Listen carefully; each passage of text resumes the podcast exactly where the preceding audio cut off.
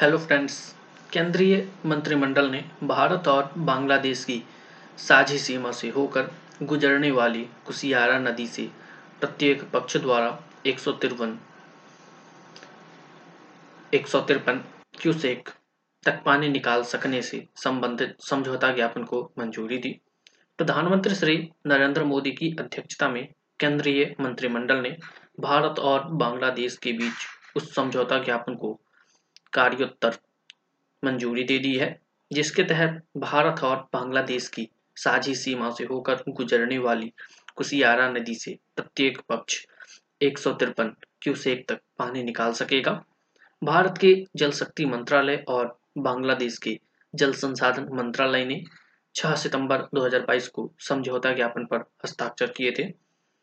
जिसके तहत सूखे मौसम 1 नवंबर से 31 मई तक के दौरान साझी सीमा से होकर गुजरने वाली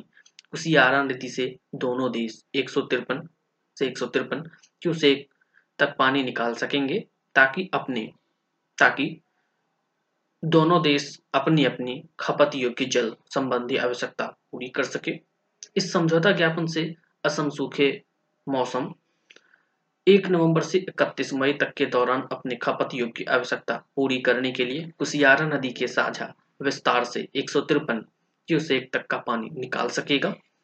सूखे मौसम के दौरान दोनों देश अपनी अपनी तरफ़ से जल निकासी की निगरानी करने के लिए एक संयुक्त निगरानी दल का गठन करेंगे।